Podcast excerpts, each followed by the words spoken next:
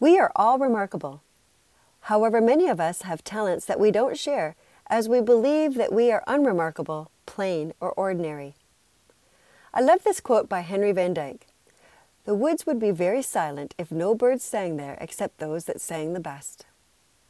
So, here are today's hot tips for building your resiliency and celebrating your unique talent day. Embrace your uniqueness. You are truly a category of one. Share your talent. If it is a creative talent, share it so that others can appreciate it. If it's a quirky talent, make someone laugh. This can be the best gift that they received all day. Host a talent break at work. So, sing out loud, dance in the streets, paint a picture, wiggle your eyebrows, talk in a cartoon voice, or whistle through your nose. Discover how to take small steps towards a healthier, happier, less stressed you by visiting my website at worksmartlivesmart.com.